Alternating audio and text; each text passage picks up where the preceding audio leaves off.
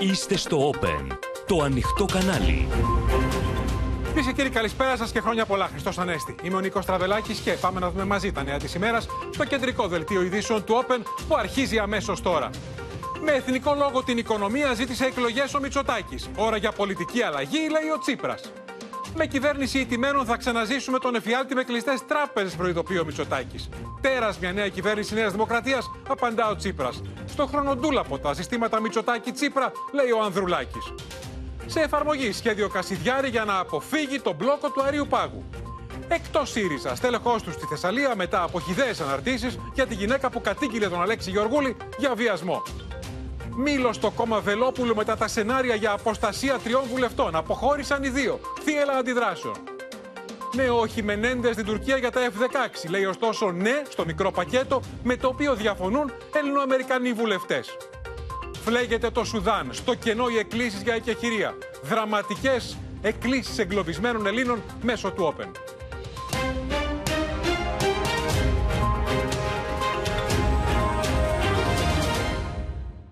Μέσα σε εκρηκτικό κλίμα, κυρίες και κύριοι, με τοπικών συγκρούσεων, ξεκίνησε σήμερα και επίσημα η προεκλογική περίοδος με την επίσκεψη του Πρωθυπουργού στην πρόεδρο της Δημοκρατίας για την προκήρυξη των εκλογών στις 21 Μαου, ενώ από στιγμή σε στιγμή θα θυροκοληθεί το διάταγμα για τη διάλυση της Βουλής.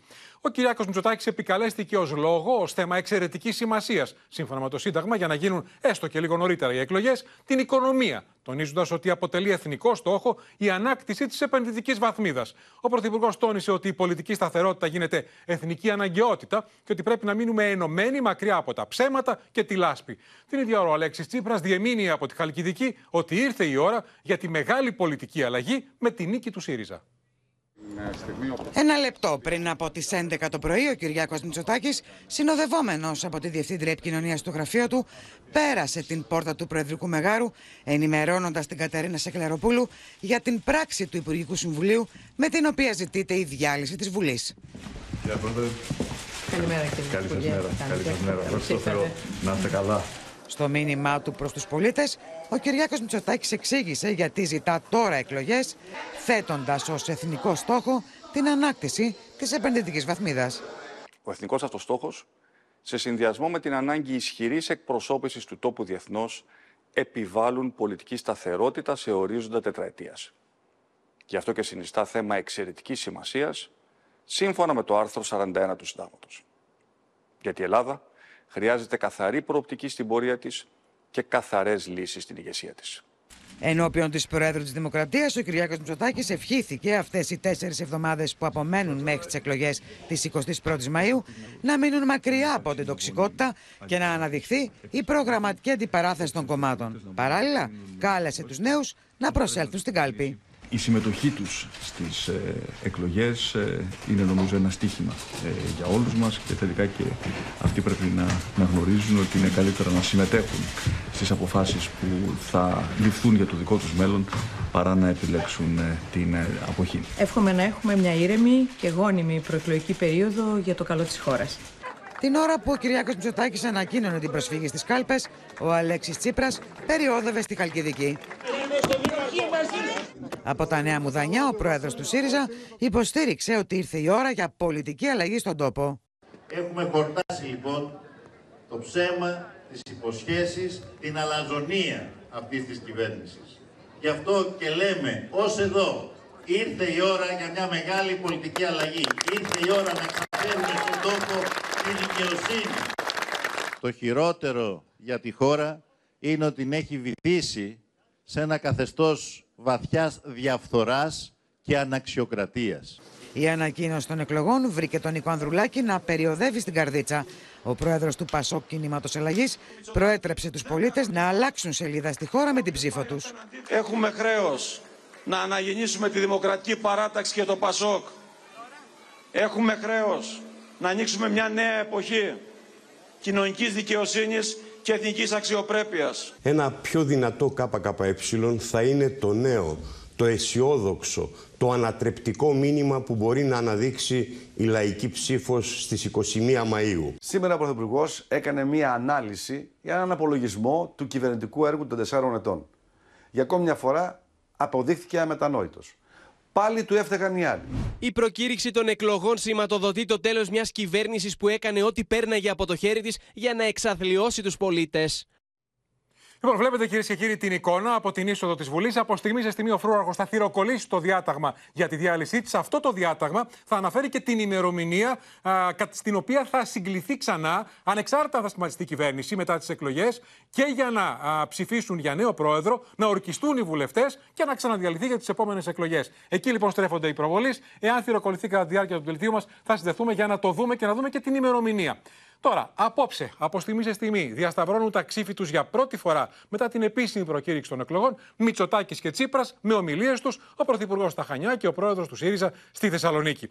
Ο Πρωθυπουργός επιμένει στο σενάριο για κυβέρνηση ηττημένων, μιλώντας για τερατογένεση με Τσίπρα, Ανδρουλάκη και Βαρουφάκη, που κάνει λόγο ξανά για κλειστές τράπεζες. Ο Αλέξης Τσίπρας απαντά ότι τέρας είναι η κυβέρνηση Μητσοτάκη και αυτό πρέπει να αιτηθεί. Ενώ ο Νίκος Ανδρουλάκης διαμηνύει ότι με ισχυρό Πασόκ θα αποτελέσουν παρελθόν τα συστήματα εξουσίας Μητσοτάκη και Τσίπρα. Την κρισιμότητα της κάλπης της 21η Μαου προτάσουν Κυριάκος Μητσοτάκης και Αλέξης Τσίπρας, θέτοντας αμφότερη το εκλογικό δίλημα. Αυτοδύναμη Ελλάδα με τη Νέα Δημοκρατία ή η προοδευτική κυβέρνηση συνεργασίας με πρωτοκόμμα τον ΣΥΡΙΖΑ; Πολιτική τερατογένεση, μια κυβέρνηση των ηττημένων, εάν βγαίνουν αριθμητικά τα κουκιά, σκεφτείτε τον κύριο Τσίπρα, τον κύριο Ανδρουλάκη, τον κύριο Βαρουφάκη πάλι Υπουργό Οικονομικών, να ξαναζήσουμε δηλαδή όλα όσα θέλουμε να ξεχάσουμε. Οι συνταξιούχοι που περιμέναν έξω από τα ATM θυμούνται πολύ καλά. Θυμούνται πολύ καλά τα πενιντάρικα που παίρναμε τότε. Θέλω να του πω ότι αν υπάρχει ένα τέρας το οποίο πρέπει να ιτηθεί, αυτό είναι η δική του κυβέρνηση. Η κυβέρνηση των παράνομων παρακολουθήσεων, η κυβέρνηση της ακρίβειας, η κυβέρνηση της διαφθοράς. Αυτό είναι το τέρας που μας κυβερνούσε τόσα χρόνια. Η πορεία προς τις εκλογές συνεχίζεται σε ακραία απόλωση με αλληλοκατηγορίες και καρφώματα για το ποια κυβέρνηση έβγαλε τη χώρα από τα μνημόνια και ποια θα την οδηγήσει σε νέες περιπέτειες. Το επώδυνο τρίτο μνημόνιο που έκοψε μισθούς, τσάκισε τις συντάξεις, μας επέβαλε φόρους, ήταν αποκλειστικό δημιούργημα της κυβέρνησης ΣΥΡΙΖΑ. Ανέλ, δώστε μας, λέει, την ευκαιρία να κυβερνήσουμε για πρώτη φορά, λέει, χωρίς μνημόνια. Τους απαντώ πρώτον, τα μνημόνια τα φέρατε εσείς. Δεύτερον, αν πάτε να κάνετε αυτά τα οποία λέτε, θα μας ξαναβάλετε σε μνημόνια τάχιστα. Νομίζω ότι απευθύνεται σε ανθρώπους που δεν έχουν νοημοσύνη, σε ανθρώπους που δεν έχουν μνήμη. Και ένα μικρό παιδί γνωρίζει η ιστορία του τόπου, το έχει καταγράψει, ότι το κόμμα του χρεοκόπησε την Ελλάδα δυο φορές και αυτοί που βγάλαν τη χώρα από τα μνημόνια, ρυθμίσανε το χρέος, αφήσαν 37 δισεκατομμύρια στα δημόσια ταμεία για να τα διαχειριστεί ο ίδιος, ήταν η κυβέρνηση του ΣΥΡΙΖΑ. Κάποιο στέλεχος ε, του ΜΕΡΑ25, του κόμματος του κύριου Βαρουφάκη, να λέει «Ε, εάν υλοποιήσουμε το πρόγραμμά μας, υπάρχει και μια πιθανότητα να ξανακλείσουν οι τράπεζες». Ε, τι μας λες, θέλουμε να ξαναζήσουμε αυτά που ζήσαμε το 2015. Όχι, τους απαντάμε, όχι, κατηγορηματικά όχι. Το Βερολίνο λοιπόν δεν είναι πια ένας στενός φίλος και σύμμαχος του κύριου Μητσοτάκη. Ο κύριος Σόιμπλε δεν υπάρχει πια και δεν θα μπορεί να λέει βάστα Σόιμπλε όταν εμείς θα δίνουμε τη μάχη για να στήσουμε όρθια την κοινωνία, να αναστήσουμε την οικονομία.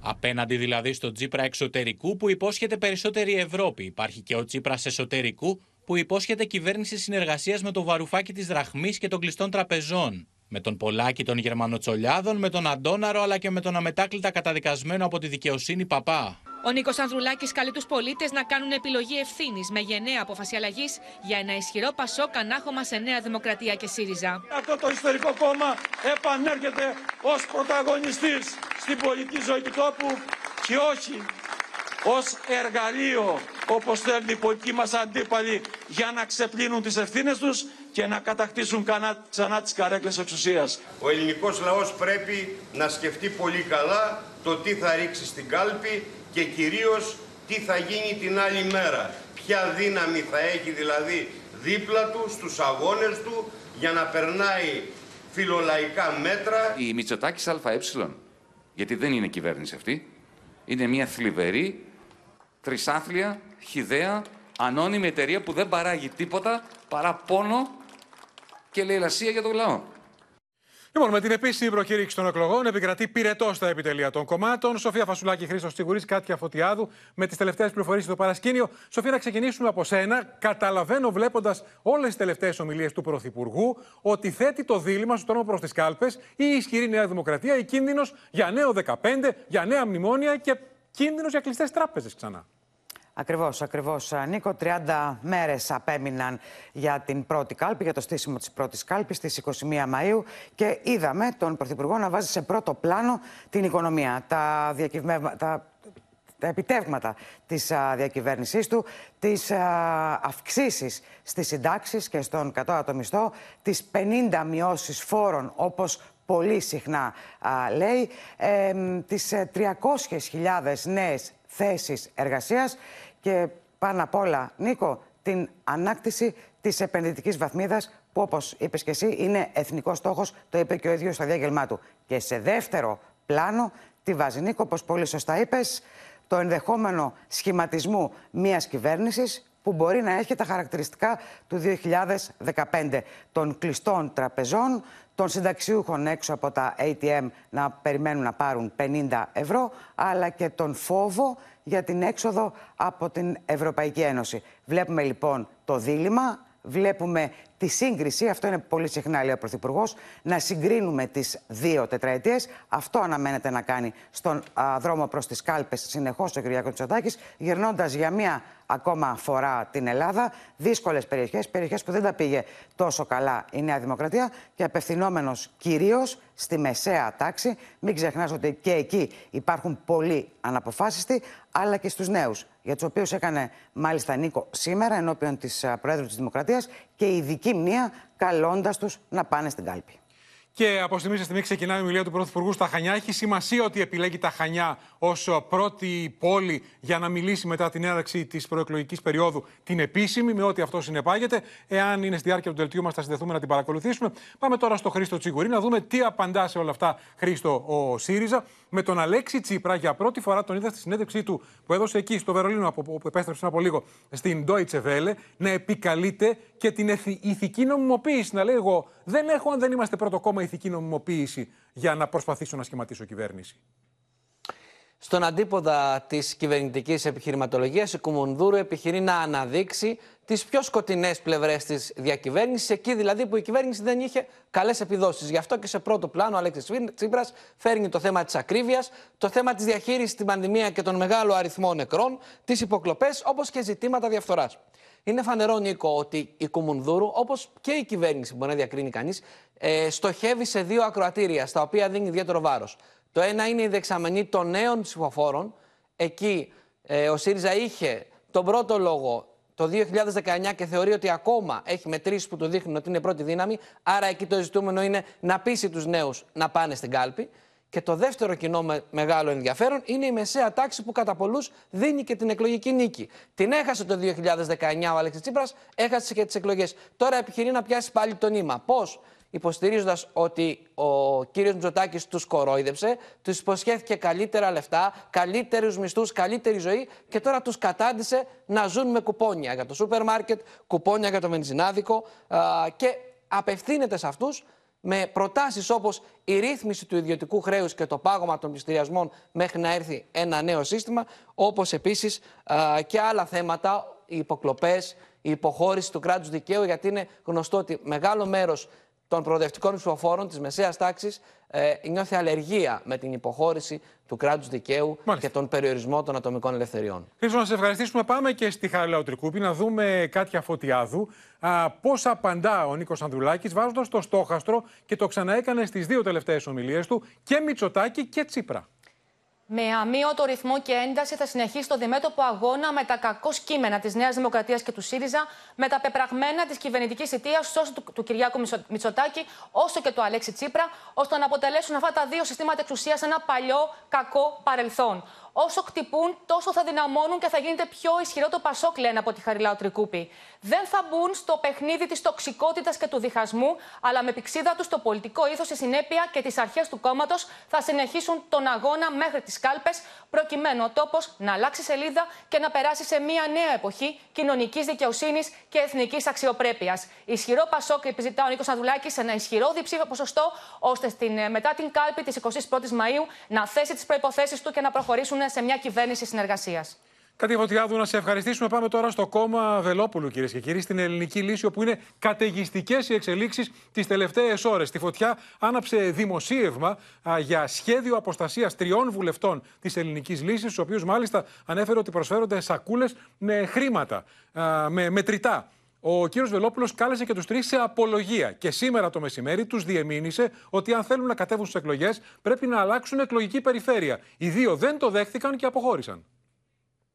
Σε αναβρασμό βρίσκεται η ελληνική λύση μετά από δημοσίευμα που μιλούσε για αποστασία τριών βουλευτών του κόμματος, οι οποίοι, όπως ανέφερε, πήραν χρήματα σε μαύρες σακούλες προκειμένου να προσχωρήσουν στη Νέα Δημοκρατία. Όπως ανέφεραν άλλα δημοσιεύματα, πρόκειται για τους βουλευτές Αντώνη Μιλονάκη, Απόστολο Αβδελά και Κατερίνα Αλεξοπούλου. Στο θέμα είχε αναφερθεί ο πρόεδρος της Ελληνικής Λύσης, μιλώντας στο Open. Σκιές εγώ στο κόμμα της Ελληνικής Λύσης και προδοσία των ψηφοφόρων δεν μπορώ να δεχτώ. Να αποπευθούν από ψηφοδέλτια όλοι του. Όλοι τους. Σύμφωνα μάλιστα με πληροφορίες, ο Κυριάκος Βελόπουλος καλούσε τους βουλευτές να καταθέσουν υπόμνημα με τον Αντώνη Μιλονάκη να εξαπολύει επίθεση στον πρόεδρο της Ελληνικής Λύσης και να αφήνει υπόνοιες ότι τα δημοσιεύματα μπορεί να προήλθαν και από το ίδιο του το κόμμα. Δεν απολογούμε για τίποτα, διότι δεν έχω πράξει τίποτα. Από το ένα μέρος είναι το Μέγαρο Μαξίμου τα υπόγεια και από το άλλο μέρος είναι εσωκομματικό μαχαίρωμα. Χτύπημα δηλαδή πισόπλατο την τελευταία στιγμή. Η σταγόνα που ξεχύλισε το ποτήρι ήρθε σήμερα από την Επιτροπή Δεοντολογίας της Ελληνικής Λύσης, που καλεί τους συγκεκριμένους βουλευτές να κατέβουν σε άλλη εκλογική περιφέρεια. Οι φερόμενοι ως συνομιλητές της Νέας Δημοκρατίας θα κατέλθουν ως υποψήφοι σε άλλες εκλογικές περιφέρειες και σε δεύτερο χρόνο, αναλόγως και της συμπεριφοράς τους, θα μπορούσαν να κατέλθουν ως υποψήφοι στην εκλογική περιφέρεια της προτιμήσεώς τους. Σε όποια περιφέρεια και να κατέβαινα, δεν έχω πρόβλημα, δεν είχα πρόβλημα. Όμως αυτό θα είναι κάτι το οποίο δεν είναι σοβαρό. Αυτά τα παιχνίδια δεν περνάνε στο μιλονάκι. Δεν υπάρχει περίπτωση να κατέβω σε άλλη εκλογική περιφέρεια. Εκτός του Αντώνη Μιλονάκη και η Αναστασία Εκατερίνα Αλεξοπούλου δηλώνει ότι διαφωνεί με την πρόταση του κόμματος να αλλάξει περιφέρεια και σε σχόλιο της καλεί τον Κυριάκο Βελόπουλο να κρατήσει την καρέκλα της Β1 για τους αγαπημένους του. Δηλώνω ότι αποχωρώ από τους συνδυασμούς του κόμματος Ελληνική Λύση Κυριάκο Βελόπουλος, ότι δεν δύναμε να δεχθώ σολομόντιες λύσεις που δεν σέβονται τη λαϊκή ετοιμιγορία και ότι δεν μπορώ να υπηρετήσω παρόμοιες άδικες και ασύστατες συμπεριφορές. Ο μόνος από τους τρεις βουλευτές που υπάκουσε στην ανακοίνωση του κόμματος είναι ο Απόστολος Αυδελά, τον οποίο ο Κυριάκος Βελόπουλος εξόρισε υποψήφιο στην εκλογική περιφέρεια των Γρεβενών αντί της Α Θεσσαλονίκης. Είπαμε ότι είναι καταιγιστικέ οι εξελίξει στην ελληνική λύση στο κόμμα του Κυριάκου Βελόπουλου. Πάμε λοιπόν Στέλλα Παπαμιχαήλ, γιατί πριν από λίγο ανακοινώθηκε η αποχώρηση Στέλλα και του δεύτερου βουλευτή, του κυρίου Μιλονάκη, που τον είδαμε το πρωί να μιλά εδώ στο Open και να ξυφουλκεί κατά του κυρίου Βελόπουλου, μιλώντας και για εσωκομματικά μαχαιρώματα. Σε κρίση λοιπόν Νίκο βρίσκεται η ελληνική λύση και μάλιστα στην έναρξη της ε, προεκλογικής περίοδου μετά την κυρία Αλεξοπούλου, Αναστασία Εκατερίνη Αλεξοπούλου η οποία είπε ότι θα αποχωρήσει από το κόμμα πριν από λίγο και ο Αντώνης ε, Μιλονάκη, ο έτερος βουλευτής τη Ελληνικής Λύσης, ανακοίνωσε ότι θα αποχωρήσει και εκείνος. Δεν δέχεται να κατέλθει σε άλλη περιφέρεια πλην της Ανατολικής Αττικής, με την οποία, στην περιφέρεια με την οποία εξελέγει βουλευτής της Ελληνικής Λύσης στις προηγούμενες εκλογές. Και μάλιστα όλα αυτά μετά την απόφαση της, ε, του κόμματος, της Επιτροπής Διοντολογίας του κόμματος, να αλλάξει σε αυτούς τους τρεις βουλευτές της εκλογικής τους περιφέρεια, προκειμένου να συνετιστούν μετά τα δημοσιεύματα που έφεραν τους τρεις βουλευτές, την κυρία Αλεξοπούλου, τον κύριο Μιλονάκη και τον κύριο Αυδελά, να έχουν παρασκηνιακές υπόγειες διαβουλεύσεις με τη Νέα Δημοκρατία, προκειμένου να προσχωρήσουν εκεί ε, μετεκλογικά. Ε, πριν από λίγο, λοιπόν, ο κύριος Μιλονάκη, με ανακοίνωσή του στο Facebook, αναφέρει ότι μετά την επίσημη πλέον ανακοίνωση της ελληνικής λύσης, με την οποία αποφασίστηκε χωρίς πρώτερη επίσημη ενημέρωσή μου και χωρίς καν να ερωτηθώ, δίκην τιμωρίας, χωρίς κανένα λόγο και αιτία, η κάθοδός μου σε άλλη εκλογική περιφέρεια εκτός της Ανατολικής Αττικής, η απάντησή μου είναι αρνητική. Με σοβαρότητα, εντιμότητα, λογική και αξιοπρέπεια δηλώνω ότι θα υπερασπίζομαι πάντα τις ιδεολογικές μου θέσεις όπως αυτές εκφράστηκαν κατά την τετραετή παρουσία μου στη Βουλή. Αυτά τα πολιτικά εκβιαστικά διλήμματα για αλλαγή περιφέρειας, τα οποία έχουν απότερους σκοπούς, δεν με αγγίζουν, λέει ο κύριος Μιλονάκη. Είχε προηγηθεί βεβαίως και η σχετική ανακοίνωση από την κυρία Αλεξοπούλου. Ο μόνος που υπάκουσε στις, ε, ε, στις, στα νέα αυτά ε, του κυρίου Βελόπουλου, στις νέες οδηγίες, ε, είναι ο κύριος Αβδελάς που δέχθηκε να κατέβει αντί για Θεσσαλονίκη στα Γρεβενά. Να σε ευχαριστήσουμε, Στέλλα Παμιχαήλ. Πάμε να δούμε τώρα τις εξελίξεις στο κόμμα Κασιδιάρη και στους ελιγμούς που κάνει για να αποφύγει τον μπλόκο του Αριουπάγου και να εκπροσωπηθεί με κάποιο τρόπο που θα δούμε στις προσεχείς εκλογές. Ο πρώην αντισαγγελέα του Αρίου Πάγου, Αναστάσιος Κανελόπουλος, που είχε ανακοινωθεί ότι θα είναι επικεφαλής του κόμματος Κασιδιάρη, του κόμματος Έλληνες, κατέθεσε τελικά αίτηση στον Άριο Πάγο να κατέβει με το δικό του κόμμα στις εκλογές. Με το ΕΑΝ. Θα τον ακούσουμε να μιλά απόψε στο Open, στην Έλληνα Γαλάρη, και να λέει ότι αυτό το κόμμα να υποστηρίζει δεν έχει καμία σχέση με τον Κασιδιάρη. Από την πλευρά της, η δικηγόρος του Χρυσαυγίτη έγκλειστου Ηλία Κασιδιάρη λέει ότι ο κ. Κασιδιάρης δεν έχει αποφασίσει τι θα κάνει τελικά, αν θα κατέβει ή όχι στις εκλογές. Λίγες ημέρες μετά την ψήφιση της τροπολογίας ανάχωμα στο κόμμα του Ηλία Κασιδιάρη, ο Αναστάσιος Κανελόπουλος, ο οποίος είχε τοποθετηθεί από τον έγκλειστο Χρυσαυγίτη στη θέση του Προέδρου στο κόμμα του Έλληνες, ξεθάβει το δικό του κόμμα, το ΕΑΝ, για να σπάσει το θεσμικό μπλόκο και να περάσει τις εξετάσεις του Αρίου Πάγου για να κατέβει στις εκλογές. Η τελική μου απόφαση είναι να κατέβω στις εκλογές με το κόμμα το οποίο εγώ είχα ιδρύσει, δηλαδή το ΕΑΝ χθε κατετέθη η, η κατανόμο δήλωση περί επαναλειτουργίας του κόμματος εάν με την δήλωση αυτή το κόμμα πλέον είναι νόμιμο. Ο πρώην αντισαγγελέα του Αρίου Πάγου, μιλώντας στο Open, παραδέχθηκε ότι η κίνησή του να κατέβει στις εκλογές με το κόμμα του έγινε διότι γνώριζε ότι το κόμμα του Κασιδιάρη δεν είχε καμία τύχη για να πάρει το πράσινο φως από τους δικαστές του Αρίου Πάγου. Όταν πληροφορηθήκαμε ότι οφορούνται νέες συνταγματικές τροπολογίες και ότι σχεδιάζεται σε κάθε περίπτωση να μην συμμετάσχουμε σε εκλογές, λέγω όχι, δεν το καταθέτω το καταστατικό, επιφυλάσσομαι να δω τι θα γίνει και στην ανάγκη να κινηθώ με το ΕΑΝ. Η κυβέρνηση χρησιμοποιεί ανέντιμα αντισυνταγματικά μέτρα και εγώ έπρεπε να αμυνθώ. Όπως όλα δείχνουν, Κανελόπουλος και Κασιδιάρης θα χρησιμοποιήσουν ως κέλυφο το κόμμα ΕΑΝ με τον ίδιο τον καταδικαστέντα Χρυσαυγίτη να μην κατεβαίνει πιθανότατα ως υποψήφιος στις εκλογές. Αν και πριν από 20 μέρες ο κ. Κανελόπουλος, μιλώντας στο Όπεν, είχε ανακοινώσει την υποψηφιότητα Κασιδιάρη με τους Έλληνες. Θα είναι υποψήφιος στην πρώτη Αθηνών. Πάντως, μέχρι στιγμής ο ίδιος εμφανίζεται να μην έχει αποφασίσει για το τι θα κάνει. Δεν έχει πάρει καμία απόφαση ε, τέτοια, ούτε υπάρχει κάποια σχετική ανακοίνωση να γίνει αυτή τη στιγμή σε σχέση με την παρουσία του εμείς στην εκλογική διαδικασία. Μου προξενεί εντύπωση ε, πώς ε, διαρρέουν όλες αυτές οι φήμες. Έγκριτοι νομικοί θεωρούν ότι με αυτόν τον ελιγμό όλα τα ενδεχόμενα είναι ανοιχτά για την απόφαση που θα πάρει ο Άριος Πάγος. Εφόσον ο κύριος Κασιδιάρης δεν είναι υποψήφιος βουλευτής με το κόμμα ΕΑΝ, το κόμμα μπορεί να κατέβει στις εκλογές υπό την έννοια του ότι υπηρετεί οπωσδήποτε τη δράση του δημοκρατικού πολιτεύματος. Ο Ηλίας Κασιδιάρης αναμένεται να ανακοινώσει την τελική απόφασή του τη Δευτέρα.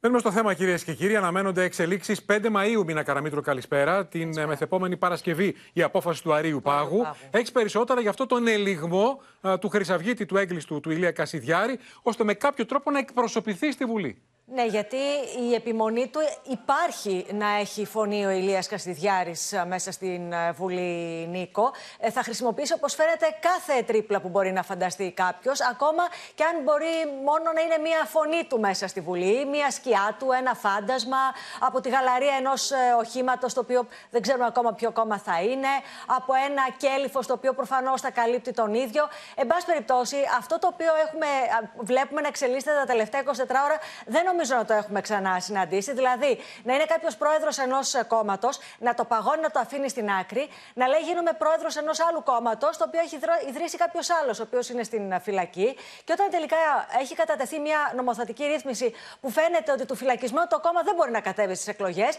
ξεπαγώνει ο πρόεδρος αυτός λοιπόν το προηγούμενο κόμμα του και λέει κανένα πρόβλημα. Κατεβαίνω λοιπόν με το παλιό μου κόμμα και ξαναγίνουμε πάλι και πρόεδρος στο παλιό μου κόμμα. Το θέμα τώρα είναι να δούμε, νομίζω, τα επόμενα 24 ώρα τι θα κάνει ο ο Ηλίας Κασιδιάρης και να δούμε και τι συμφωνίες υπάρχουν. Γιατί δεν ήταν μόνος ο Κασιδιάρης στο κόμμα το οποίο είχε ιδρύσει, υπήρχαν κι άλλοι. Αυτοί οι άλλοι λοιπόν, αφού δεν θα κατέβει τώρα το κόμμα του Κασιδιάρη. Οι άλλοι που είχαν δούμε... εκλέξει αυτοί οι 70 πρόεδρος τους Έλληνες, τον αντισεκελέα του Αριού Πάγου, τον κύριο Κανελόπουλο, ναι, ναι, ναι. που τώρα λέει ότι κατεβαίνει με το κόμμα ΕΑ και δεν έχει σχέση να με το δούμε λοιπόν τώρα τι συμφωνίες υπάρχουν. Αυτοί λοιπόν πού θα πάνε, θα πάνε σε αυτό το κόμμα το οποίο είχε ξεχάσει ο κύριος Κανελόπουλος, το είχε παγώσει και το ξεπάγωσε πριν από δύο ημέρες; Για να δούμε. Αναμένονται οι εξελίξεις και αναμένεται και η τιμιγορία των ε, δικαστών του Α1 τμήματος του Αρίου Πάγου. Να σε ευχαριστήσουμε, Μίνα Καραμίτρου. Πάμε να δούμε τώρα τις εξελίξεις στην υπόθεση του Ευρωβουλευτή και ηθοποιού του Αλέξη Γεωργούλη για τον βιασμό, ο οποίος καταγγέλλεται για βιασμό και ξυλοδαρμό της ε, νομικού και μέλους της ε, νομικού συμβούλου της Κομισιόν και μέλους του Πασόκ της Ελένης Χρονοπούλου, που μάλιστα έκανε χθες το βράδυ την πρώτη της δημόσια εμφάνιση παρακολουθώντας ομιλία του Νίκου Ανδρουλάκη. Θα δούμε τις νέες παρεμβάσεις Τσίπρα και Ανδρουλάκη στην υπόθεση αυτή, αλλά και την εξέλιξη στη Θεσσαλία, όπου εξανάγκασε ο ΣΥΡΙΖΑ σε παρέτηση, στην πραγματικότητα α, απέπεμψε από το κόμμα, στέλεχος του, μετά από σειρά χιδαίων αναρτήσεων για την υπόθεση. Που περιφρονούν το δημόσιο συμφέρον. Η Ελένη Χρονοπούλου, η γυναίκα που κατήγγειλε τον Αλέξη Γεωργούλη για βιασμό και σωματική βία, παρακολουθεί ανάμεσα στον κόσμο την ομιλία του Προέδρου του Πασόκ, κάνοντας την πρώτη δημόσια εμφάνισή της μετά την αποκάλυψη της καταγγελίας. Από τη Φιλαδέλφια αλλά και από την Καρδίτσα, ο πρόεδρος του Πασόκ επιτέθηκε στον ΣΥΡΙΖΑ και τον Αλέξη Τσίπρα για τη στάση τους σε ανάλογα περιστατικά στο παρελθόν. Εάν δεν ήταν ευρωβουλευτής του ΣΥΡΙΖΑ αυτός που κατηγορείται για κακοληματικέ πράξεις, αλλά ευρωβουλευτής ενός άλλου κόμματος, αυτή τη συμπεριφορά θα έχει ο κύριος Τσίπρας και το κόμμα του. Θυμόμαστε πάρα πολύ καλά ότι ό,τι συμβεί στα υπόλοιπα κόμματα απευθείας για τον κύριο Τσίπρα είναι συλλογική ευθύνη και ευθύνονται όλα τα μέλη του και όλα τα στελέχη του. Όταν συμβαίνει όμως στο δικό του κόμμα, είναι λέει ένα ειδικό παράδειγμα. Νωρίτερα, σε συνέντευξή του στην Deutsche Welle, ο Αλέξη Τσίπρας μιλούσε για τη γρήγορη αντίδραση του ΣΥΡΙΖΑ που έθεσε άμεσα εκτός κόμματος τον Αλέξη Γεωργούλη.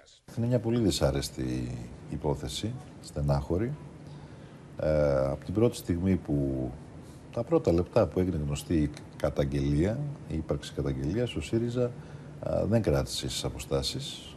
Δεν είπε ναι μεν αλλά, αλλά αυτό το οποίο πράξαμε ήταν να θέσουμε εκτός κόμματος και εκτός ευρωκοινοβουλευτικής ομάδας τον κύριο Γεωργούλη. Από εκεί και πέρα ε, η δικαιοσύνη έχει το λόγο. Τη διαγραφή του Χρήστου Νικόπουλου αποφάσισε η Επιτροπή Μαγνησίας του ΣΥΡΙΖΑ, ενώ ο ίδιος έσπευδε να ανακοινώσει την παρέτησή του. Ο Χρήστος Νικόπουλος τις τελευταίες ημέρες ανέβαζε στα social media χιδαίε αναρτήσεις για την υπόθεση Γεωργούλη αλλά και για την καταγγέλουσα. Είχε προηγηθεί η διαγραφή του Βασίλη Μίγα, μέλους της Νομαρχιακής Επιτροπής Λάρισας, για σεξιστική του ανάρτηση για την ίδια υπόθεση. Οι προσωπικές απόψεις του Χρήστου Νικόπουλου είναι αυτονόητα καταδικαστές και δεν έχουν καμία απολύτως σχέση με τις αρχές, τις αξίες και τα ιδανικά της αριστεράς. Φιλικό πρόσωπο της Ελένης Χρονοπούλου ανέφερε ότι υπάρχουν και άλλες καταγγελίες σε βάρος του Αλέξη Γεωργούλη, οι οποίες ήταν γνωστές στις Βρυξέλλες. Δεν έχει σημασία εάν ο Αλέξης Γεωργούλης είναι δημόσιο πρόσωπο. Δεν υπάρχει μόνο από την Ελένη καταγγελία. Είχαν γίνει και άλλες τέτοιες καταγγελίες σε βάρος του. Όλοι στις Βρυξέλλες το γνώριζαν. Όμως ενδεχομένως οι καταγγέλουσες να φοβήθηκαν και να μην προχώρησαν στις υποθέσεις τους. Στις 8 Μαου θα οριστεί ο εισηγητής της έκθεσης για την άρση της ασυλίας του Ευρωβουλευτή στην Επιτροπή Νομικών Υποθέσεων του Ευρωκοινοβουλίου. Ωστόσο, η απόφαση της Ολομέλειας αναμένεται σίγουρα μετά τις εκλογές. Θα γίνει στην Ολομέλεια του Ιουνίου ή του Ιουλίου. Ε, αν δεν γίνει, θα πάμε Σεπτέμβριο. Ε, και φυσικά η άρση ασυλίας δεν σημαίνει ότι αυτόματα γίνεται η δίκη. Κατά την άποψή μου, μπορεί να γίνει και μετά τις ευρωεκλογές του Μαΐου 2024. Στις 25 Απριλίου σε κοινή συνεδρία της Επιτροπής Γυναικών και της Επιτροπής Πολιτικών Ελευθεριών και Δικαιωμάτων ενδέχεται να γίνει αναφορά στην υπόθεση από Έλληνες Ευρωβουλευτές.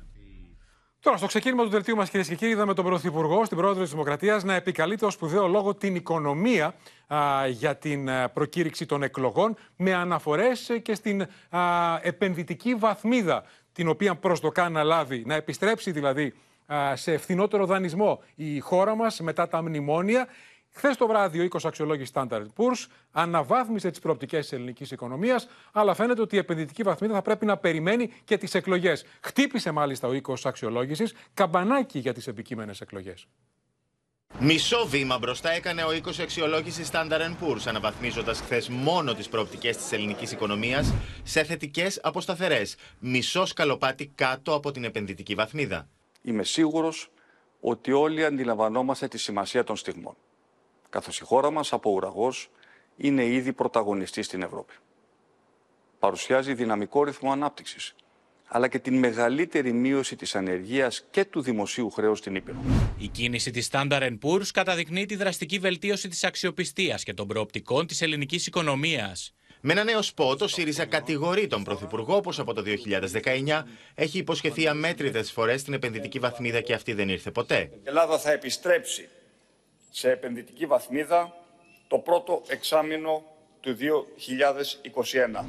Το συμπέρασμα είναι ένα. Μητσοτάκης και επενδυτική βαθμίδα είναι έννοιες ασύμβατες. Περιμένουν την επενδυτική βαθμίδα χωρίς να λένε όμως στο λαό ότι αυτή η επενδυτική βαθμίδα σημαίνει νέα εργασιακά μέτρα, νέα κάτεργα για τους εργαζόμενους, μεγαλύτερη εκμετάλλευση. Ο οίκος Standard Poor's επισημαίνει πως θα μπορούσε να δώσει την επενδυτική βαθμίδα εντός 12 μηνών, εάν διατηρηθεί η δημοσιονομική πειθαρχία και το μονοπάτι των διαρθρωτικών μεταρρυθμίσεων από την επόμενη κυβέρνηση. Είναι πολύ σημαντικό να έχουμε την επενδυτική βαθμίδα, διότι σε περίπτωση κρίσης δεν θα χρειαστεί οι φορολογούμενοι να ξαναμπούν και να, στο, να βάλουν το χέρι στην τσέπη για να μπορέσουν να στηρίξουν το τραπεζικό του σύστημα.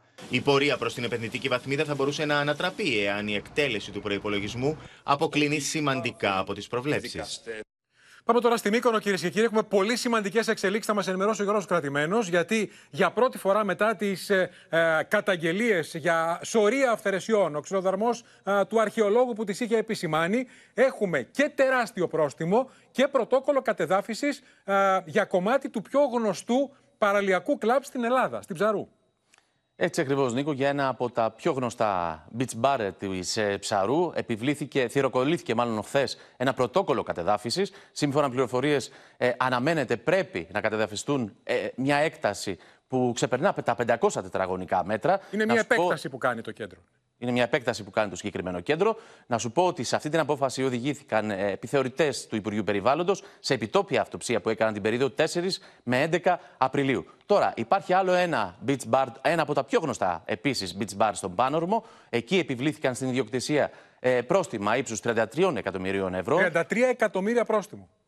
Ναι, αφενός γιατί η ιδιοκτησία έχει προβεί σε αυθαίρετες κατασκευές, αλλά Μπορούμε και γιατί... να δούμε και την εικόνα από. Ακριβώς αυτή είναι η παραλία, η προηγούμενη εικόνα από τον Πάνορμο που την έχει κλείσει. Εδώ είναι η εικόνα, όλη αυτό το κέντρο για να κάνει ε, τις εργασίες επέκτασης. Αφενός γιατί έχει προβεί σε αυτές τις αυθαίρετες κατασκευές που βλέπουμε αυτή τη στιγμή, αλλά και γιατί δεν, κατε, ε, δεν κατεδαφίζει κατασκευή και σύμφωνα με την απόφαση που έχει ληφθεί θα πρέπει να πληρώνει 11 εκατομμύρια ευρώ για κάθε χρόνο που δεν το κατεδαφίζει, αρχήγης γενομένης από φέτος. Τώρα πρέπει να σου πω, Νίκο, ότι και στις δύο περιπτώσεις οι ιδιοκτήτες έχουν δικαίωμα προσφυγής κατά των συγκεκριμένων αποφάσεων. Οι συγκεκριμένες αυθαιρεσίες ε, τις είχε επισημάνει ο εισαγγελέας του ΡΥΠΑ, ο κ. Ντογιάκος, στην έρευνα που είχε διατάξει, ζητώντας από τους εισαγγελείς της Κυκλάδε να ε, ελέγξουν οι ίδιοι εάν θα υλοποιηθούν αυτά που τώρα βλέπουμε. Να σε ευχαριστήσουμε. Ήταν ο Γιώργος Κρατημένος. Πάμε τώρα στα ελληνοτουρκικά, κυρίες και κύριοι, και στη νέα παρέμβαση από τον Μπομπ Μενέντες, ο οποίος είπε ξανά όχι σε αμερικανικά F-16 στην Τουρκία, αλλά είπε ναι στο μικρό πακέτο αναβάθμιση των F-16, των επικοινωνιών στα F-16, αξίας 260 εκατομμυρίων δολαρίων, που πρόσφατα ζήτησε το State Department. Αντίθετα, σε αυτό το μικρό πακέτο διαφωνούν γνωστοί Ελληνοαμερικανοί γερουσιαστές.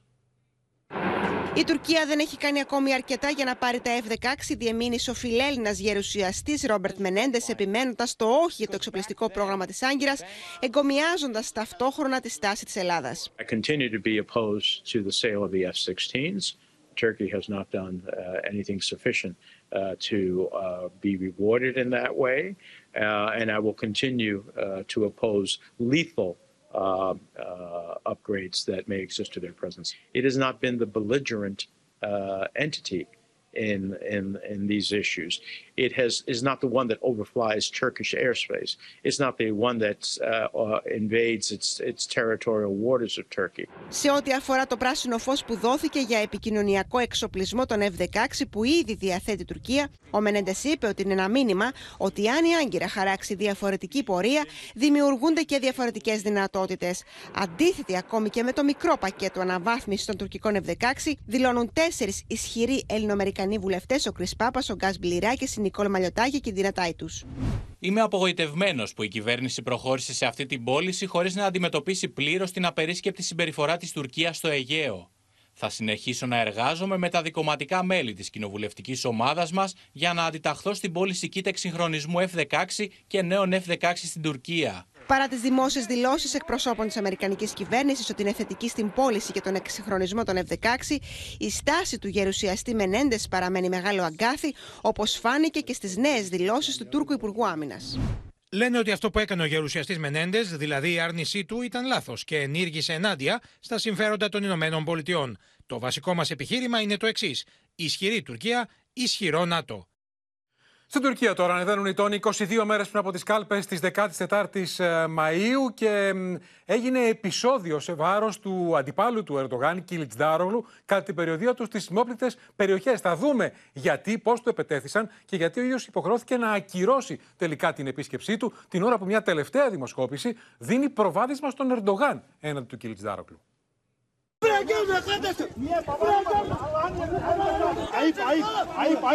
Εκτοξεύοντας απειλές κατά του Κεμάλ Κιλτστάρογλου, φανατικοί υποστηρικτέ του Ταγί Περντογάν προπυλακίζουν τον υποψήφιο της τουρκικής αντιπολίτευσης για την Προεδρία και επιτίθεται στους σωματοφύλακέ του.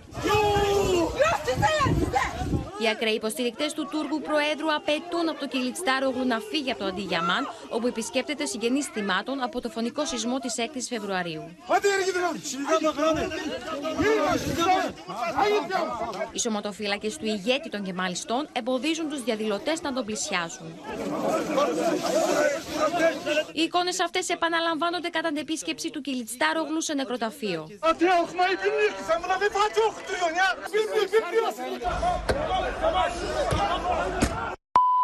Εξαγριωμένοι διαδηλωτέ χτυπούν το αυτοκίνητο που μεταφέρει το Κιλτστάρογλου με αποτέλεσμα να διακόψει την επίσκεψή τους στην περιοχή.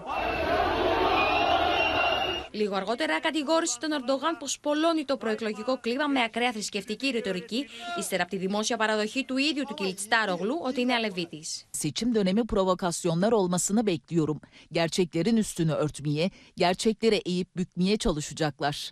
Ο Ερντογάν θέλει πάση θυσία να εξασφαλίσει μια τρίτη προεδρική θητεία και κάνει τα πάντα για να κερδίσει ψήφους. Τάζει δωρεάν φυσικό αέριο στα εγγένεια πλατφόρμας άντλησης στη Μαύρη Θάλασσα. vatandaşlarımızın evlerindeki mutfaklarında ve sıcak su tüketiminde kullandıkları doğalgazı bir yıl süreyle ücretsiz veriyoruz.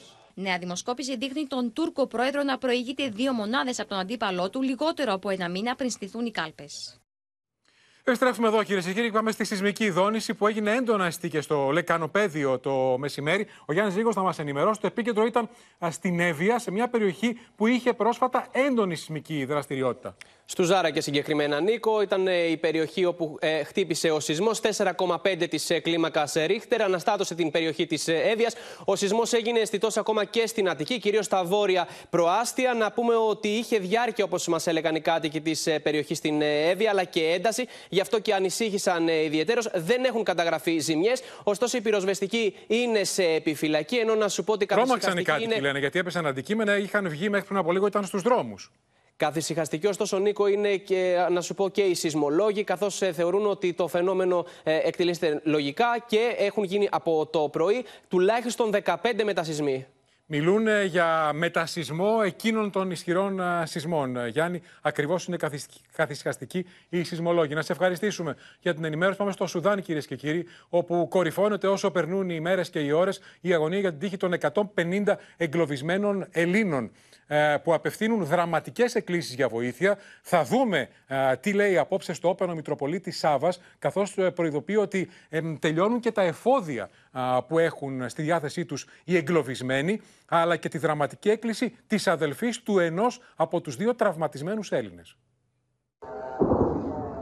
Κάθε μέρα που περνάει, οι ζωές των Ελλήνων εγκλωβισμένων στο Σουδάν κινδυνεύουν ακόμα περισσότερο. Τα λόγια του Μητροπολίτη Νουβίας και παντού Σουδάν Σάβα συγκλονίζουν. Όλοι κινδυνεύουμε. Αν δεν κάνουν κάτι, δεν θα μείνει κανένας μας. Είμαστε όλοι μας κουρασμένοι και εξαντλημένοι. Είμαστε χωρίς ρεύμα. Όλα χάλασαν στα ψυγεία. Έχουμε τρόφιμα μόνο για λίγες ημέρες. Δραματική είναι και η έκκληση της αδελφής του Ελληνομογενή τραυματίας στο Χαρτούμ. Όπως λέει, ο αδελφός της κινδυνεύει να χάσει ακόμα και τη ζωή του, εάν δεν μεταφερθεί σύντομα σε νοσοκομείο. Μόνο με ένα θαύμα θα βγω από εδώ μέσα ζωντανός. Και κάθε φορά που ακούει βομβαρδισμούς γύρω-γύρω μου λέει πρόσεχε τη μαμά και το παιδί μου. Και τις αδερφές μας. Αυτό μου λέει ο αδερφός μου. Θα πεθάνουν αυτά τα παιδιά. Είναι σακατεμένα και δεν έχουν φάρμακα, δεν παίρνουν καν αντιβίωση. Ε, και κυρία δεν πρόκειται να γίνει. Δεν πρόκειται αυτοί οι δύο να ηρεμήσουν. Ο Έλληνας τραυματίας μεταφέρθηκε στη συνοικία Μαρά του Χαρτούμ και κανείς δεν μπορεί να τον προσεγγίσει δεν έχουν ούτε γιατροφαρμακευτική περίθαλψη, ούτε κάποιον να δει τις πληγές τους. Είναι μπανταρισμένοι από το Σάββατο που έγινε το σκηνικό. Δεν έχει κοιτάξει κανείς τους θα πάθουν καμιά μόλυνση, θα πεθάνουν. Και παρακαλάω να πάει έστω ένας γιατρός του Ερυθρού Σταυρού να τους κοιτάξει. Τώρα αυτή τη στιγμή ζούμε μία κόλαση. Η κατάπαυση πυρός δεν σεβάστηκε από τους στρατηγούς. Δεν απαντάω διότι έχω λίγες μονάδες. Ο Θεός να μας προστατεύσει. Εν αναμονή να βρεθεί παράθυρο ευκαιρίας για επιχειρησιακή ένωση ο Υπουργός Εξωτερικών Νίκος Δένδιας σε τηλεφωνική επικοινωνία που είχε χθες με τον επικεφαλής της Ευρωπαϊκής Διπλωματίας Ζωζέ Μπορέλ, τόνισε τη σημασία συντονισμού στην Ευρωπαϊκή Ένωση για τον ασφαλή απεγκλωβισμό των Ελλήνων ανάμεσα στους άλλους Ευρωπαίους πολίτες που βρίσκονται στο Σουδάν. Ενώ νωρίτερα το μεσημέρι επικοινώνησε και με τον Αιγύπτιο ομόλογο του Σούκρη, ζητώντας από την Αίγυπτο να συνδράμει όσο πιο άμεσα μπορεί με παροχή ιατροφαρμακευτικής περίθαλψης σε Έλληνες τραυματίες. Όλα αυτά ενώ η κατάσταση στη χώρα γίνεται όλο και πιο δραματική. Άλλη μια εκεχηρία έχει μείνει στα χαρτιά. Οι νεκροί πια ξεπερνούν τους 400, οι τραυματίες είναι χιλιάδες, ενώ η μία μετά την άλλη οι χώρες ετοιμάζουν επιχειρήσεις για τον απεγκλωβισμό των υπηκόων τους. Μάλιστα, κάποιες χώρες όπως οι ΗΠΑ, η Ιαπωνία και η Νότια Κορέα έχουν αναπτύξει και στρατό στα σύνορα του Σουδάν για να απεγκλωβίσουν τους υπηκόους τους. Η τρίτη κατά σειρά συμφωνία ανάμεσα στις αντιμαχόμενες πλευρές για κατάπαυση του πυρός μένει στα χαρτιά. Επί οκτώ ημέρες, εκατομμύρια κάτοικοι στο Χαρτούμ βρίσκονται εγκλωβισμένοι στα σπίτια τους, ενώ μένονται σφοδρέ μάχες ανάμεσα στις ένοπλες δυνάμεις και τους παραστρατιωτικούς. The city center near the residential areas because there's military headquarters in those areas. So it's intensified. مثلا هل حنقدر نطلع ولا ما حنقدر نطلع لو طلعنا نحن هل هناك حنكون آمنين طيب أوكي لو بقينا هناك آمنين Σε κατάσταση απελπισίας κάτοικοι λαιλατούν καταστήματα για λιγοστά τρόφιμα. Οι ιδιοκτήτε των καταστημάτων ανοίγουν πύρα. Δυτικοί, οι οποίοι έχουν παγιδευτεί στην εμπόλεμη ζώνη, περιγράφουν τις δραματικές ώρες που ζουν. There were three big booms. One was massive. we just sort of lay here, uh, me and my wife. Uh, we didn't uh, didn't actually talk to each other, and we shook. Η μία χώρα μετά την άλλη βρίσκονται σε ετοιμότητα για να απομακρύνουν τους υπηκόους τους από το Σουδάν. Ο αρχηγός των ενόπλων δυνάμεων, Φατάχ Αλμπουρχάν, συμφώνησε να μεταφερθούν με στρατιωτικά αεροσκάφη σε γειτονικές χώρες διπλωμάτες και πολίτες από τις Ηνωμένες Πολιτείες, τη Βρετανία, τη Γαλλία και την Κίνα. The State Department announcing an American was among the at least 400 people killed as two warring generals fight for control of the country. We have made very clear to both sides that any attacks, threats, or dangers posed to our diplomats are totally unacceptable. Οι νεκροί ξεπερνούν τους 400 και η UNICEF ανακοινώνει πως κινδυνεύουν άμεσα εκατομμύρια παιδιά που ζουν στις εμπόλεμες ζώνες του Σουδάν. Απελπιστική η κατάσταση. Πάμε τώρα στα μέτωπα του πολέμου και στην ευθεία σύγκρουση τις τελευταίες ώρες Βερολίνου-Μόσχα. Η αρχή έγινε από δηλώσεις αξιωματούχων στο Βερολίνο, στις οποίες απάντησε σήμερα ο Μενέντες, λέγοντας ότι θα πρέπει να είναι έτοιμοι αυτοί που κάναν τις δηλώσεις να δουν ρωσική παρέλαση στο Βερολίνο. Και όλα αυτά, ενώ η Ρωσία ετοιμάζεται να απαντήσει με μαζικές απελάσεις Γερμανών διπλωματών στην αντίστοιχη απέλαση Ρώσων διπλωματών από το Βερολίνο. Πήρα εξαπολύει ο αντιπρόεδρος του Συμβουλίου Ασφαλείας της Ρωσίας εναντίον του Υπουργού Άμυνας της Γερμανίας μετά τις δηλώσεις του τελευταίου ότι είναι αποδεκτό η Ουκρανία να χτυπήσει ρωσικό έδαφος με σκοπό την αποκοπή γραμμής ανεφοδιασμού. Αναμφίβολα ζηλεύει τη δόξα των αρχηγών του στρατού του Τρίτου Ράιχ. Στην πραγματικότητα πρέπει να θυμάται ένα ιστορικό σημάδι. Αυτός ο Γερμανός που θέλει μια επίθεση στη Ρωσία πρέπει να είναι έτοιμος για την παρέλασή μας στο Βερολίνο. Την ίδια ώρα, σύμφωνα με τη Μόσχα, οι γερμανικές αρχές αποφάσισαν μια μαζική απέλαση υπαλλήλων ρωσικών διπλωματικών αποστολών στη Γερμανία, με το Βερολίνο να μην διαψεύδει ούτε να επιβεβαιώνει την πληροφορία. Ενώ η Ρωσία προχωρά σε αντίπεινα και απελάβνει ίσο αριθμό Γερμανών διπλωματών. Καταδικάζουμε στεναρά αυτές τις ενέργειες του Βερολίνου, το οποίο συνεχίζει να καταστρέφει προκλητικά ολόκληρο το φάσμα των ρωσογερμανικών σχέσεων, συμπεριλαμβανομένης της διπλωματικής τους διάστασης. Σύμφωνα με δημοσίευμα του Business Insider, το Υπουργείο Άμυνας της Γερμανίας ζήτησε κατά την περίοδο του Πάσχα από το Υπουργείο Άμυνας της Ελλάδας να παραχωρήσει άρματα μάχης τύπου Λεοπαρντένα στην Ουκρανία, αφού πρώτα εξυγχρονιστούν. Με τις πληροφορίες να προσδιορίζουν τον αριθμό τους σε 100. Σε ερώτηση της εφημερίδας για το θέμα, το Γερμανικό Υπουργείο Άμυνας αρκέστηκε να απαντήσει ότι βρίσκεται σε στενή επαφή με τη χώρα μας ως προς την υποστήριξη της Ουκρανίας, ενώ το ελληνικό δεν έδωσε απάντηση. Η Ισπανία πάντως θα παραδώσει τις επόμενες ημέρες τα 6 από τα 10 τεθωρακισμένα Leopard 2 που υποσχέθηκε στην Ουκρανία. Ο επικεφαλής της ομάδας Βάγνερ Πριγκόζιν, που τα στρατεύματά του μάχονται στο πλευρό της Ρωσίας, δηλώνει πως οι δυνάμεις του δεν έχουν περικυκλώσει ακόμη τον Μπαχμούτ, παρά τους ισχυρισμούς του Ρωσικού Υπουργείου Άμυνας.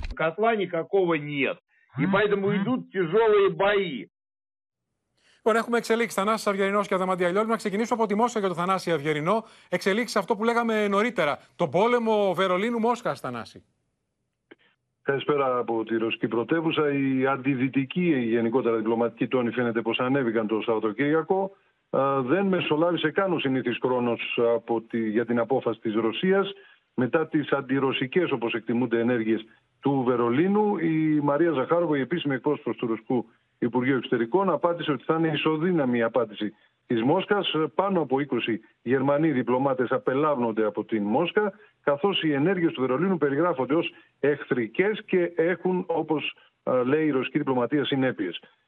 Μάλιστα, υπάρχει μια εισήγηση του Ρωσικού Υπουργείου Εξωτερικών που εισηγείται να επανεξεταστεί η θέση της Μόσχας για τους πυρηνικούς πυράβλους και πού αυτοί εγκαθίστανται, αφήνοντας να εννοηθεί ότι θα ίσως να αλλάξει το ρωσικό δόγμα και να μπορούν πλέον να εγκατασταθούν στο δυτικό ημισφαίριο. Κάποιοι μάλιστα παρατηρητές συνδέουν αυτή την εισήγηση με το ταξίδι που μόλις ολοκληρώνεται του Σεργέη Λαυρόφ, του Ρώσου Υπουργού Εξωτερικών, στη Λατινική Αμερική. Επισκέφθηκε Κούβα, Βενεζουέλα, Νικαράγουα. Αυτό θα είναι πολύ σοβαρή κλιμάκωση που είπες με τους πυρηνικούς πυράβλους, Θανάση. Ω απάντηση. Είναι εισήγηση, είναι εισήγηση μέχρι στιγμής, δεν είναι απόφαση. Ο κύριος Μετβέντεφ, ακούσαμε, ο, ο σημερινός πρώην πρόεδρος, πρώην πρωθυπουργός, σήμερα αντιπρόεδρος του Ρωσικού Συμβουλίου Ασφαλείας, δεν μάσησε τα λόγια του όπως δεν το κάνει εδώ και ένα χρόνο. Η χαρακτήρισε τη Βρετανία εχθρό της Ρωσίας ήταν, είναι και θα είναι. Και για το Βερολίνο, απαντώντας στον Υπουργό Άμυνας, τον Μπόρις Πιστόριους, είπε ότι θα πρέπει να θυμούνται οι Γερμανοί την παρέλαση του κόκκινου στρατού στο Βερολίνο. Τελευταία εξέλιξη λοιπόν από το Θανάση Αυγερινό στη Μόσχα. Πάμε για στην Αδαμαντία Λιόλιου να δούμε την άλλη πλευρά. Αδαμαντία.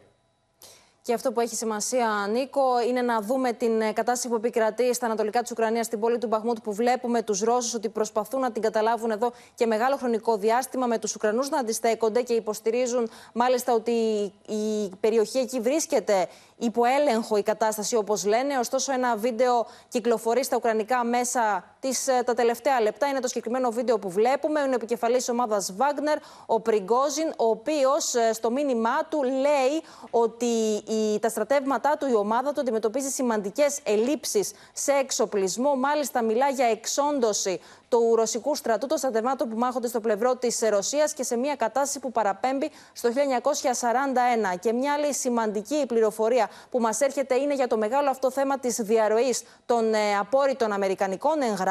Υπάρχει νέο δημοσίευμα των New York Times που αναφέρει πως ε, υπήρχαν ε, διαρροές ήδη 48 ώρες μετά από την έναρξη του πολέμου αυτού από τον νεαρό αυτό των 21 ετών στην πλατφόρμα συνομιλιών ε, Discord που μάλιστα και ο ίδιος για να ενισχύσει έτσι τις πληροφορίες του έλεγε πως έχει μυστικές και απόρριτες πληροφορίες και κέντριζε ιδιαίτερα το ενδιαφέρον των χρηστών. Να σε ευχαριστήσουμε Αδαμαντία Λιόλιου. Επιστρέφουμε εδώ κυρίες και κύριοι και πάμε στη Θεσσαλονίκη όπου έχει προκαλέσει ανησυχία το γεγονός ότι πολλά λεωφορεία αστικά λεωφορεία της πόλης το τελευταίο διάστημα έχουν τυλιχθεί στις φλόγες. Όχι ένα και δύο. Όπως θα δούμε στο ρεπορτάζ, τα λεωφορεία αυτά είναι μισθωμένα από τα κτέλ Θεσσαλονίκης, Σερών και Κυλκής. Προκαλεί αίσθηση λοιπόν η ομολογία στο Open του Προέδρου του, των κτέλ Σερών ότι ξέραμε ότι είναι ελαττωματικά, αλλά τα πήραμε γιατί ήταν φθηνά.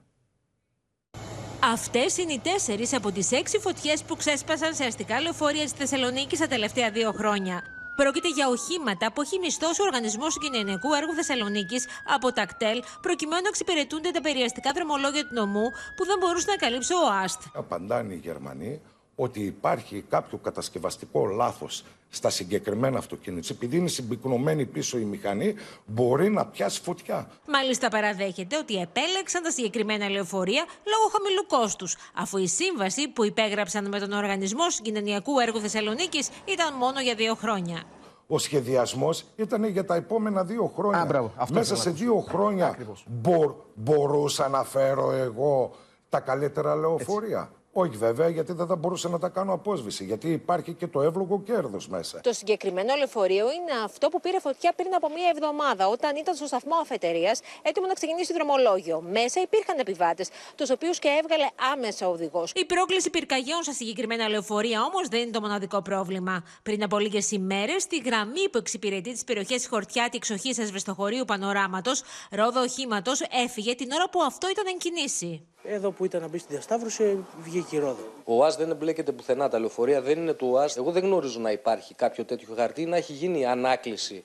Και αν έχει γίνει ανάκληση, γιατί δεν έχουν ανακληθεί και τα συγκεκριμένα λεωφορεία; Εμείς δεν ελέγχουμε τα λεωφορεία των κτέλ. Εκείνο που ελέγχουμε είναι η ορθή εκτέλεση της σύμβασης που έχουμε υπογράψει. Τα τεχνικά θέματα δεν είμαστε σε θέση να τα διαχειριστούμε, γιατί δεν έχουμε ούτε τη δυνατότητα ούτε την άδεια. Τα επικίνδυνα αυτά οχήματα εξυπηρετούν 12.000 επιβάτες ημερησίως με 800 δρομολόγια απίστευτα πράγματα και αν βλέπουν υπεύθυνοι θα πρέπει να παρέμβουν για να μην θρυνήσουμε και θύματα με λεωφορεία τα οποία δεν πληρούν τις στοιχειώδεις προδιαγραφές ασφαλείας όπως αποδεικνύεται. Πάμε τώρα από τη Θεσσαλονίκη στο Αίγυο, στον ανταποκριτή α, του Όπεν στην Αχαία, τον Νίκο Γιαπρακά, για να δούμε το πολύ σοβαρό ατύχημα, Νίκο, που έγινε εκεί σε αγώνες αυτοκινήτου όταν ένα αυτοκίνητο κατέληξε μέσα σε σπίτι. Ακριβώς, ε, Νίκο, καλησπέρα. Πρόκειται για ένα ατύχημα το οποίο ε, σημειώθηκε κατά τη διάρκεια του 10ου Rally Sprint που διεξάγεται στην διαδρομή μεταξύ Πτέρης και Αιγείου. Όταν το αγωνιστικό όχημα έφυγε από τον ε, δρόμο, ε, έπεσε από μεγάλο ύψο μάλιστα μέσα, μέσα σε μια αυλή ενός σπιτιού. Ακριβώς. Ε, Αμέσως έτρεξαν ε, στο αυτοκίνητο ε, άνθρωποι οι οποίοι παρακολουθούσαν τον αγώνα αλλά και διασώστες για να απεγκλωβίσουν τον οδηγό και τον συνοδηγό, οι οποίοι ευτυχώς γλίτωσαν μόνο με κατάγματα από την απίστευτη αυτή πτώση. Ενώ να σου πω, Νίκο, ότι ε, το συγκεκριμένο σπίτι δεν κατοικείται αυτή την περίοδο. Πρόκειται για μια εξοχική κατοικία. Ε, οι ιδιοκτήτες του έλειπαν με αποτέλεσμα ε, να μην υπάρχει κάποιος στο, στο σπίτι αυτό. Ωστόσο, οπότε βλέπουμε είναι πραγματικά απίστευτο το ατύχημα, δεδομένου ότι το αυτοκίνητο έπεσε από πολύ μεγάλο ύψος, χτύπησε στη σκεπή του ακινήτου και στη συνέχεια προσγειώθηκε στην αυλή του σπιτιού. Έχουν τραυματιστεί ευτυχώς όχι πολύ σοβαρά. Ο οδηγός του αυτοκινήτου και ο. Με κατάγματα. Ακριβώς και ο συνοδός του ευτυχώς δεν τραυματίστηκαν άνθρωποι που ήταν μέσα στο σπίτι. Να σε ευχαριστήσουμε, Νίκο, για παρακά. Πάμε τώρα στη Νέα Σμύρνη, κυρίες και κύριοι, και στην αιματηρή ληστεία που έγινε εκεί από κακοποιούς οι οποίοι εμφανίστηκαν σε πολυκατοικία ως συντηρητές ασανσέρ. Άρπαξαν κοσμήματα από ένα διαμέρισμα. Ακολούθησε αιματηρή καταδίωξη, κατά τη διάρκεια της οποίας τραυματίστηκαν δύο από τους ε, ληστές και ένας αστυνομικός.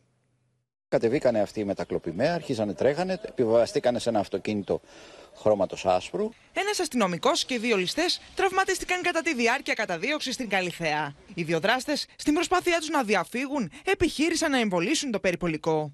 Όλα ξεκίνησαν όταν οι τέσσερις ληστές, προφασιζόμενοι τους τεχνικούς ανελκυστήρα, μπήκαν σε πολυκατοικία στη Νέα Σμύρνη και στη συνέχεια σε διαμέρισμα αφαιρώντας τσάντα με κοσμήματα. Οι ύποπτες κινήσεις των ληστών έγιναν αντιληπτές από κάτοικο της περιοχής. Εκείνος με τη σειρά του τους ακολούθησε με το αυτοκίνητο, ενημέρωσε τις αστυνομικές αρχές και λίγα λεπτά αργότερα ξεκίνησε η καταδίωξη. Ο άνθρωπος που καταδίωξε τους ληστές περιγράφει στο Open όσα διαδραματίστηκαν από το πρώτο λεπτό και πώς κατέληξε το ανθρωποκυνηγητό στη γέφυρα Εσπλανάδα. Είδα εγώ ότι δεν είχαν εργαλεία ειδικά και αυτά, οπότε ε, καταλαβαίνω ότι κάτι συμβαίνει και άρχισα και να τους ακολουθώ σε διακριτική απόσταση, ενημερώνοντας ταυτόχρονα το κέντρο της, ε, της ε, ασφάλειας. Στη συνέχεια οι δράστες δεν σταμάτησαν σε σήμα των αστυνομικών στην Καλιθέα, με αποτέλεσμα να ακολουθήσει η καταδίωξη. Στη λεωφόρο Συγκρού που εκεί αναπτύξαν ταχύτητα και προσπαθήσαν να διαφύγουν, οι δύο από τους τέσσερις ε, αποβιβαστήκαν από το αυτοκίνητο και τρέξανε προς τον χώρο του Τάε Κβον Ντο.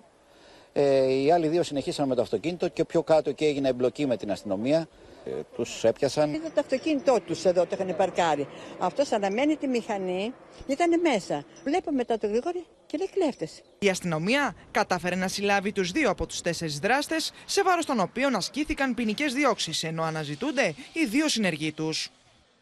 Πάμε τώρα στη Θεσσαλονίκη, κυρίες και κύριοι, όπου είναι σε εξέλιξη εκδήλωση για την αδελφοποίηση ποντιακών οργανώσεων και σωματείων με χορηγό το Open. Η Αναστασία Οργυριάδου την παρακολουθεί και θα μας ενημερώσει. Αναστασία.